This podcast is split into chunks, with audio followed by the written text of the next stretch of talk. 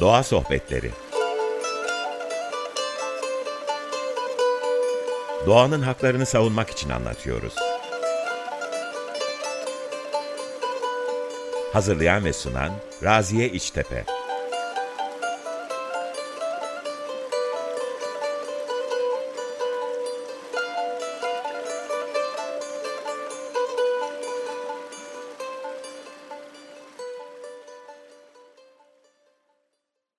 Sohbetlerine hoş geldiniz. Ben Raziye İçtepe. Bu hafta oldukça farklı bir e, konumuz var. Yarasaları konuşacağız. Oldukça farklı bir yaşam biçimleri var ve e, hani hem bu ekosistem üzerindeki etkileri nelerdir, varlığı ya da yokluğu e, ne anlama geliyor?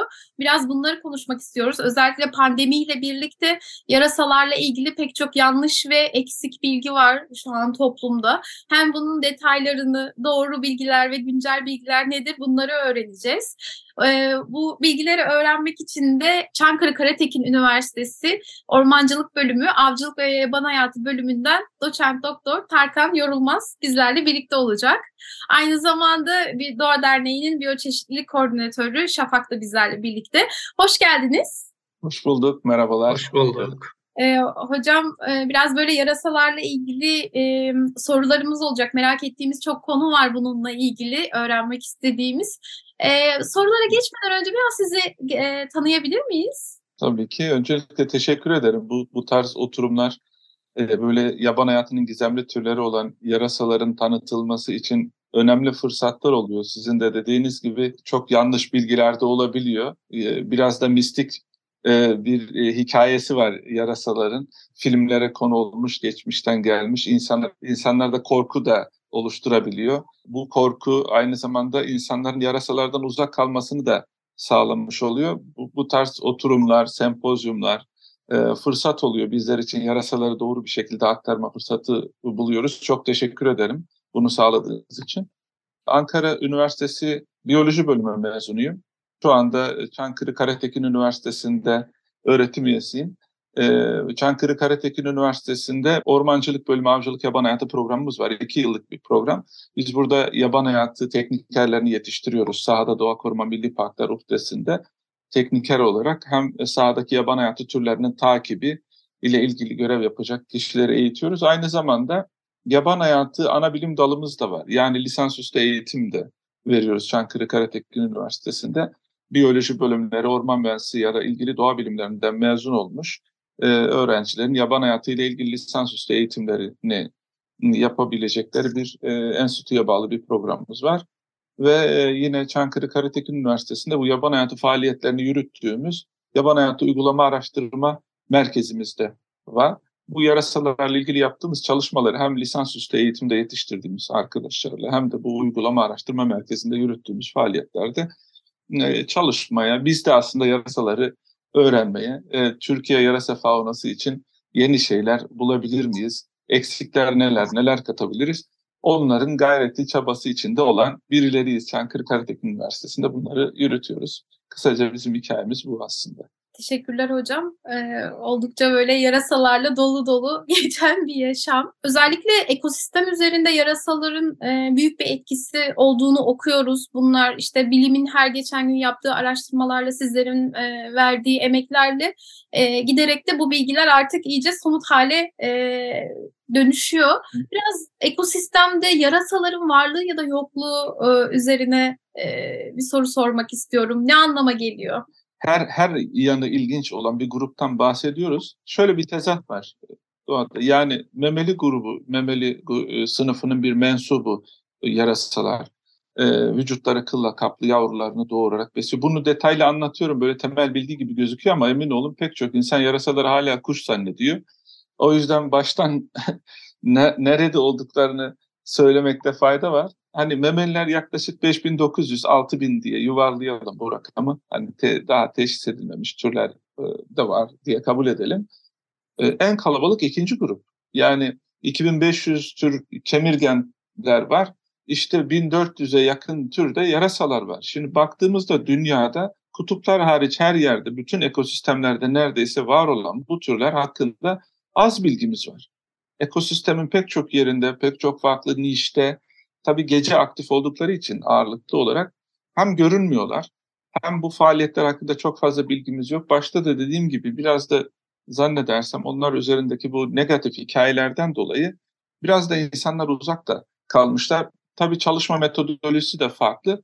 O yüzden e, memeliler içerisinde en kalabalık, en çeşitli grup olmasına rağmen az bilgiye e, sahibiz. Tabii çok olmalarının yanında bunun getirdiği bazı özellikler var. Yani ekolojik hizmetlerini yapmaları noktasında çoklar ve dağınıklar. Yani farklı ekosistemlerin içindeler, farklı nişlerin içindeler. Besin tercihleri e, çok çeşitli.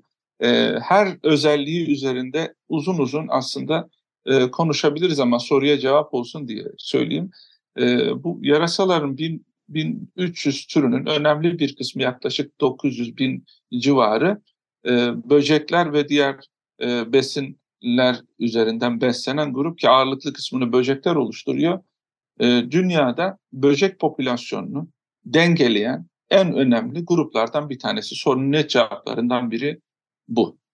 Bir diğer grubu meyveyle beslenen ve işte meyve özü ile beslenen bir grup içinde bitkilerin tozlaşması, e, tohumların yayılması üzerinde de önemli etkileri olan canlı gruplarıdır. Onun dışında farklı besin gruplarıyla beslenen türleri de var. Örneğin balıklarla beslenen yarasa türleri var. Diğer kemirgen türler üzerinden beslenen yarasa e, türleri var. İşte amfibiler, sürüngenler yani kurbağalar, yılanlar üzerinden beslenen yarasa türleri var. Kuşlar üzerinden beslenen yarasa türleri var ki bir tanesi de ülkemizde yaşıyor.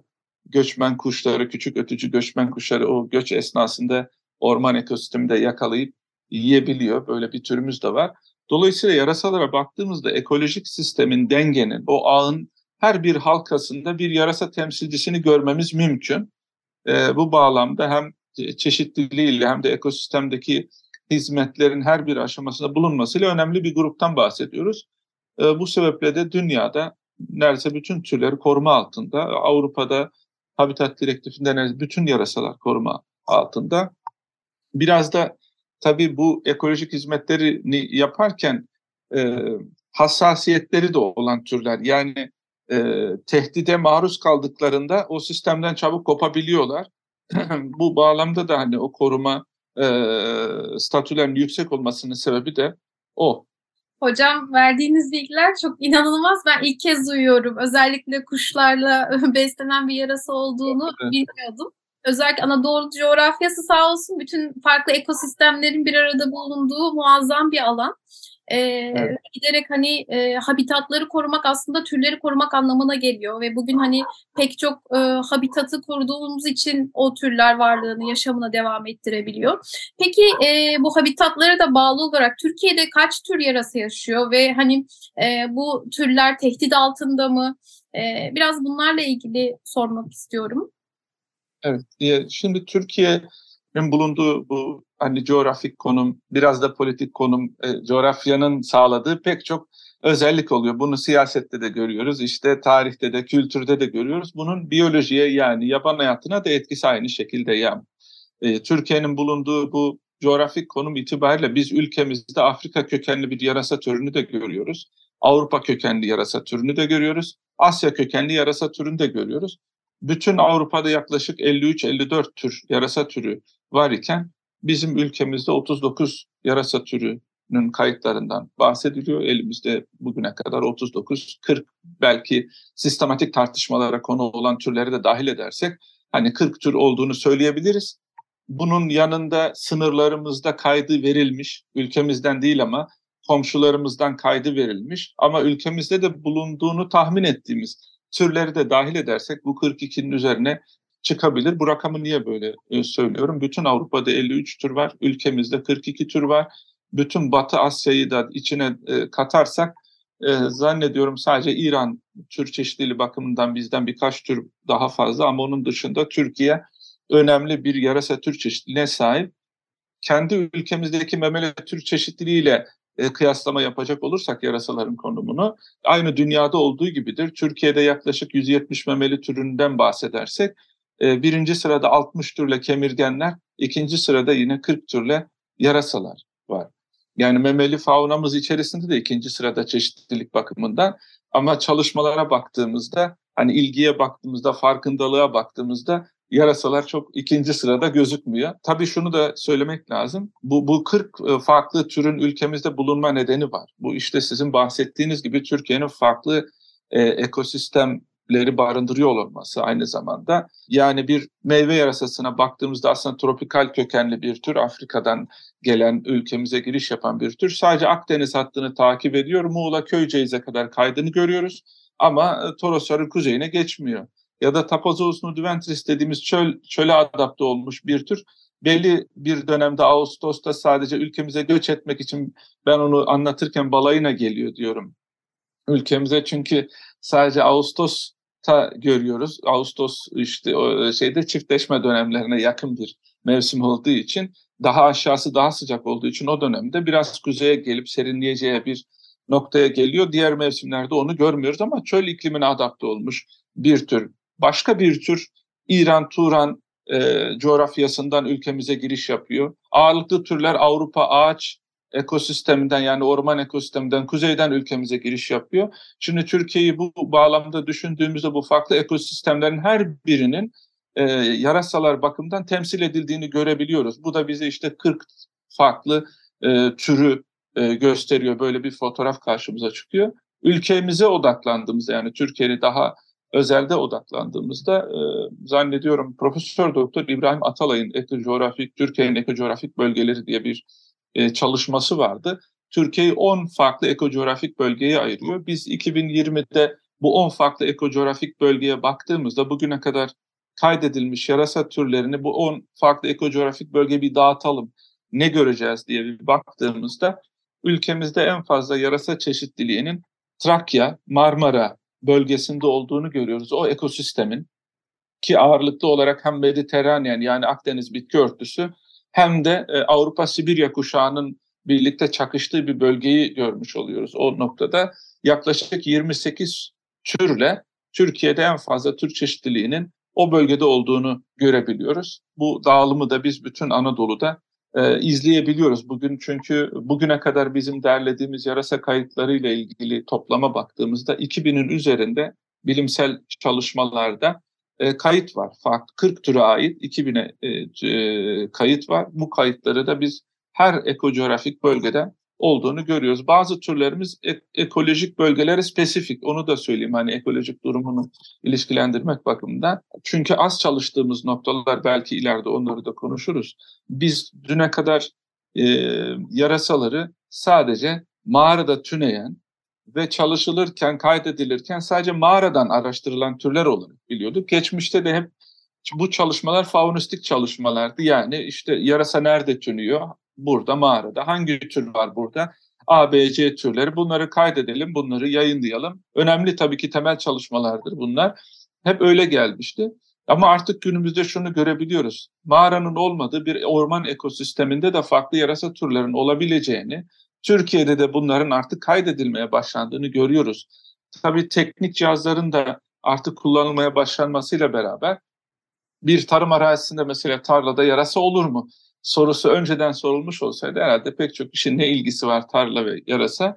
Ama bugün o teknik cihazlar yani ses kaydedici cihazları kullanarak tarlanın ortasına o cihazı koyduğunuzda pek farklı, pek çok farklı türün orada beslendiğini görüyoruz. Dolayısıyla yarasa ekolojisi bakımından yani Türkiye çeşitli bakımından artık biz şunları konuşuyoruz.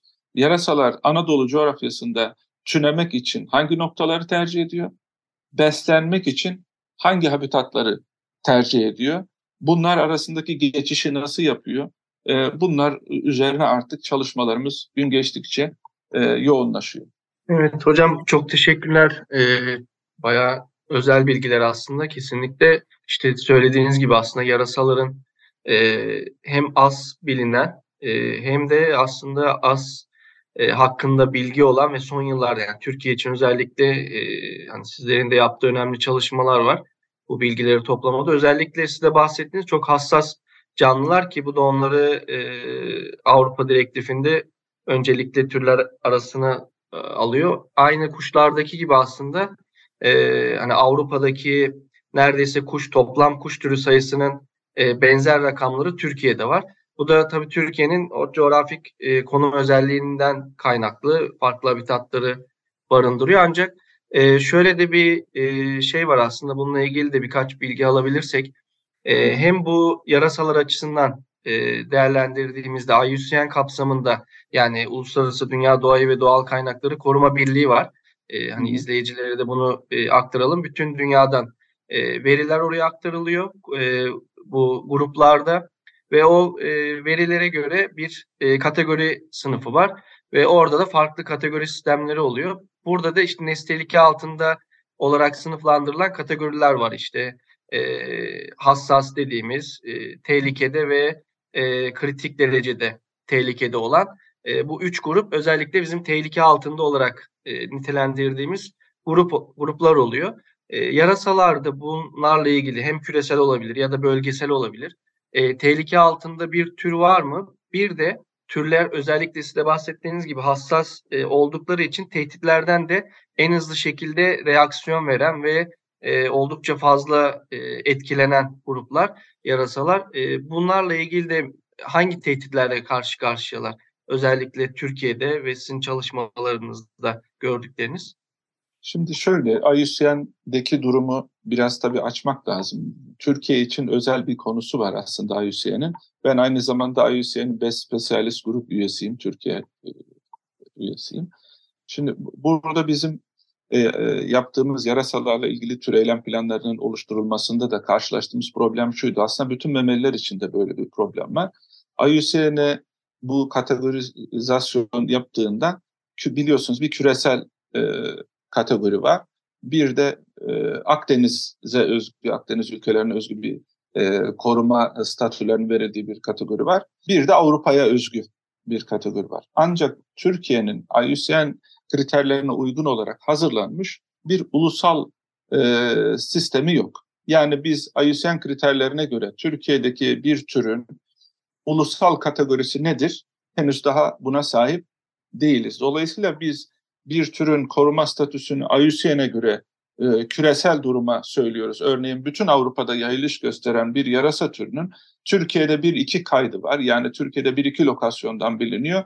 Avrupa'daki küresel ölçekte baktığımızda IUCN kategorisine LC yani düşük endişede gözükebiliyor. Ancak Türkiye'deki durum Avrupa'dakiyle aynı olmuyor. Tehditler çünkü aynı değil. Türün e, karşılaştığı zorluklar aynı değil. E, dolayısıyla oradaki kategori ülkemize uymuyor aslında. Bunu başta bir söylemek lazım. Böyle bir problemimiz var. E, bunun da hazırlığı içindeyiz aslında. Hani daha ulusal ölçekte bir kategorileme yapmaya e, çalışıyoruz. E, çünkü bu söylediğim gibi evet IUCN'e baktığımızda Avrupa ölçeğinde, küresel ölçekte ya da bizim 39 türümüzün 4 tanesi NT yani tehlike altına girmeye yakın.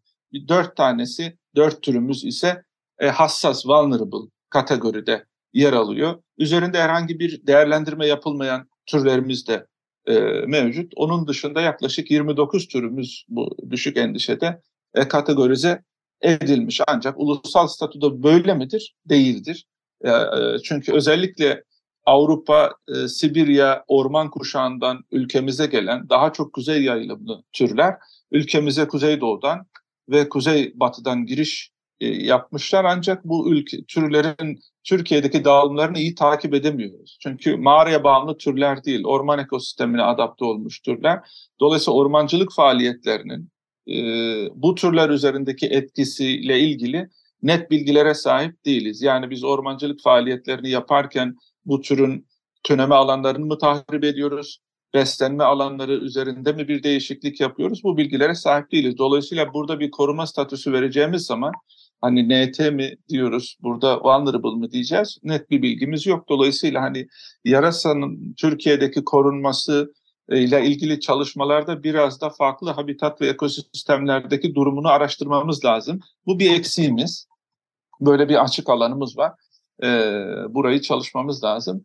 Tabii genel olarak bağlı olduğumuz bu uluslararası sözleşmelerden kaynaklı bunları da söylemek lazım elbette ki işte Habitat Direktifinde bütün türlerimiz ek 2, ek 4'te yani koruma önceliği olan türler sınıflandırmasında yine Bern Sözleşmesi biliyorsunuz türlerin korunmasıyla ilgili e, kategorileri olan e, bir e, sözleşme biz de buna e, dahiliz. Burada da yine e, ek 2 ve ek 3'te e, türlerimiz var. Bizim iki türümüz ek 3'te, diğer bütün türlerimiz ek 2'de yani koruma önceliği olan türler olarak sınıflandırılıyor. Yarasaların bu başta da söylediğimiz belki altını çizerek tekrar da aktarmak durumunda olduğumuz habitatları ıı, üzerinde hassasiyetleri yüksek türler. Bu türler yuva yapmıyorlar ve bu türler çevresel iklim koşullarına çok bağımlı türlerdir. Dolayısıyla siz habitatını tahrip ettiğinizde o türün oradan e, uzaklaşmasını ya da yok olmasına e, etki etmiş oluyorsunuz.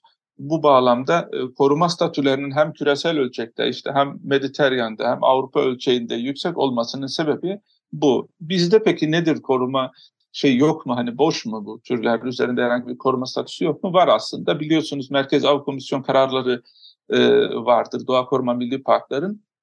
Orada bir koruma statüsü var. Ancak başlangıçta bu türler av türü olarak kabul edilmediği için ve Doğa Koruma Milli Parkların başlangıçtaki daha geçmişteki e, e, yönetim algısı daha çok ava konu olmuş türler üzerinden olduğu için yarasalar çok bilinen hani çok da korunmasıyla ilgili bir değerlendirme yapılan türler değildi ama şu anda o e, e, yarasaların tamamı Doğa Koruma Milli Parklar e, bağlamında da yine koruma altında olan e, türlerdir. E, koruma statüleri kabaca böyle tehditlere gelecek olursak bu da yine aslında çok e, önemli bir konu. E, ilk algıyı söyleyeyim ben. Hani yarasa nerede yaşar dediğimizde mağara ağırlıklı olduğunu söylüyoruz. İşte bu e, mağaralarda biz ne yapıyoruz? Turizmi açıyoruz. Mesela son dönemde bizim Çevre Şehircilik Bakanlığı ile yürüttüğümüz şu anda bir proje var. 70 mağaraya ulaştık biz. E, bu e, mağaraları koruma durumlarına göre sınıflandırıyoruz. A, B, C diye bir kategori veriyoruz. Yani A tipi mağara olarak eğer belirlendiyse o mağara tam sadece bilimsel çalışmalara izin verilebiliyor. Onun dışında insan faaliyetlerine o mağara kapanmış oluyor. B, C daha düşüğe doğru giden bir koruma statüsü var. Biz bu A'yı, B'yi, C'yi neye göre veriyoruz? Yarasalar tam da burada kilit noktada. Eğer bir mağarada koruma önceliği olan e, bir yarasa türü ya da koruma önceliği olmasa da LC kategorisinde de olsa birden fazla yarasa türü bir arada bulunabiliyorsa o yarasalar için orası bir üreme alanı ise, yavru bakımı alanı ise biz bunu tespit edip raporumuza bunu işleyerek o mağaranın A sınıfı olarak kategorize edilmesini söylüyoruz. Böyle olmazsa ne oluyor geçmişte?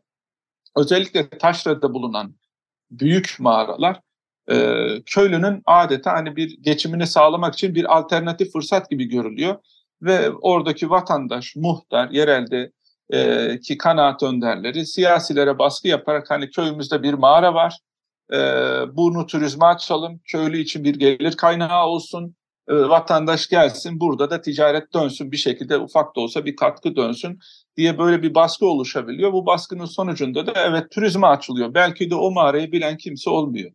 Giden de olmuyor. Belki yılda 3-5 kişi ziyaret anca ediyor ama şöyle bir şey oluyor. O mağaranın turizme, turizme açılabilmesi için içerisi yıkılıyor.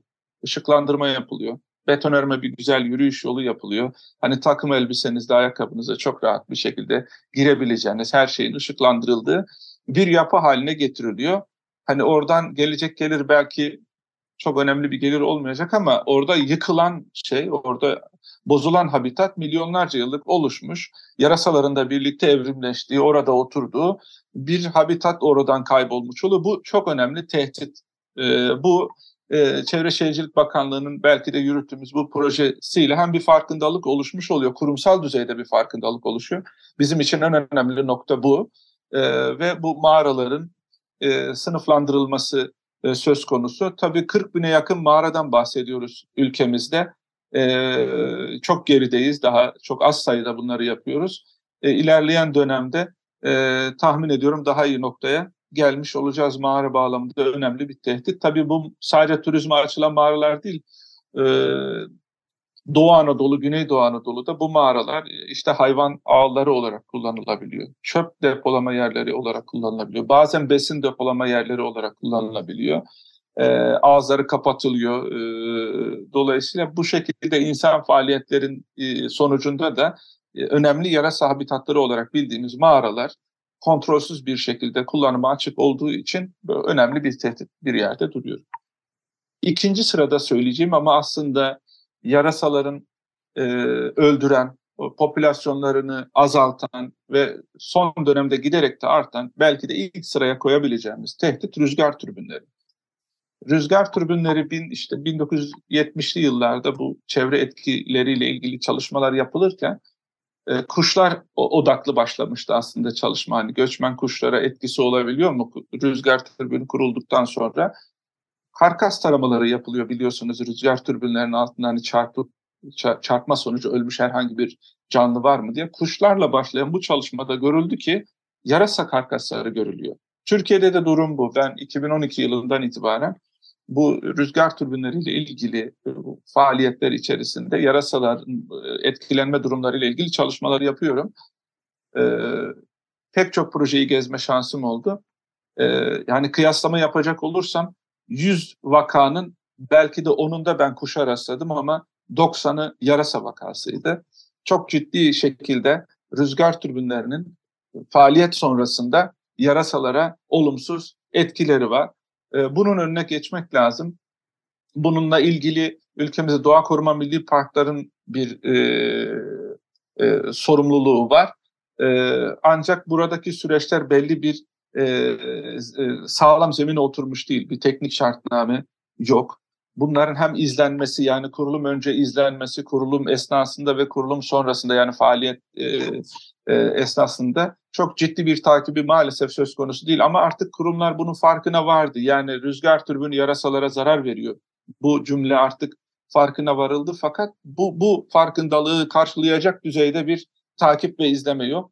Kabaca yaptığımız çalışmalar tabii bu çalışmaları yaban hayatı e, ana bilim dalında lisansüstü eğitimle yapmaya çalışıyoruz. Hem işte TÜBİTAK e, bir uhdesindeki desteklenen projeler üzerinden e, yapmaya çalışıyoruz. E, bu şekilde e, yarasalarla ilgili bilgi öğrenmeye aslında kendimizi de geliştirmeye, memleketteki durumu da anlamaya, o fotoğrafı çıkarmaya çalışıyoruz. Çok teşekkür ederiz Tarkan Hocam. E, yaptığınız çalışmaların hepsi ve verdiğiniz bilgilerin hepsi birbirinden kıymetli. Böyle tadımlık bir sohbet oldu. Umarız hani e, başka konularda sadece işte mesela rüzgar türbinleri ve yarasal evet. gibi konu başlıkları altında daha derinlemesine konuşmak isteriz.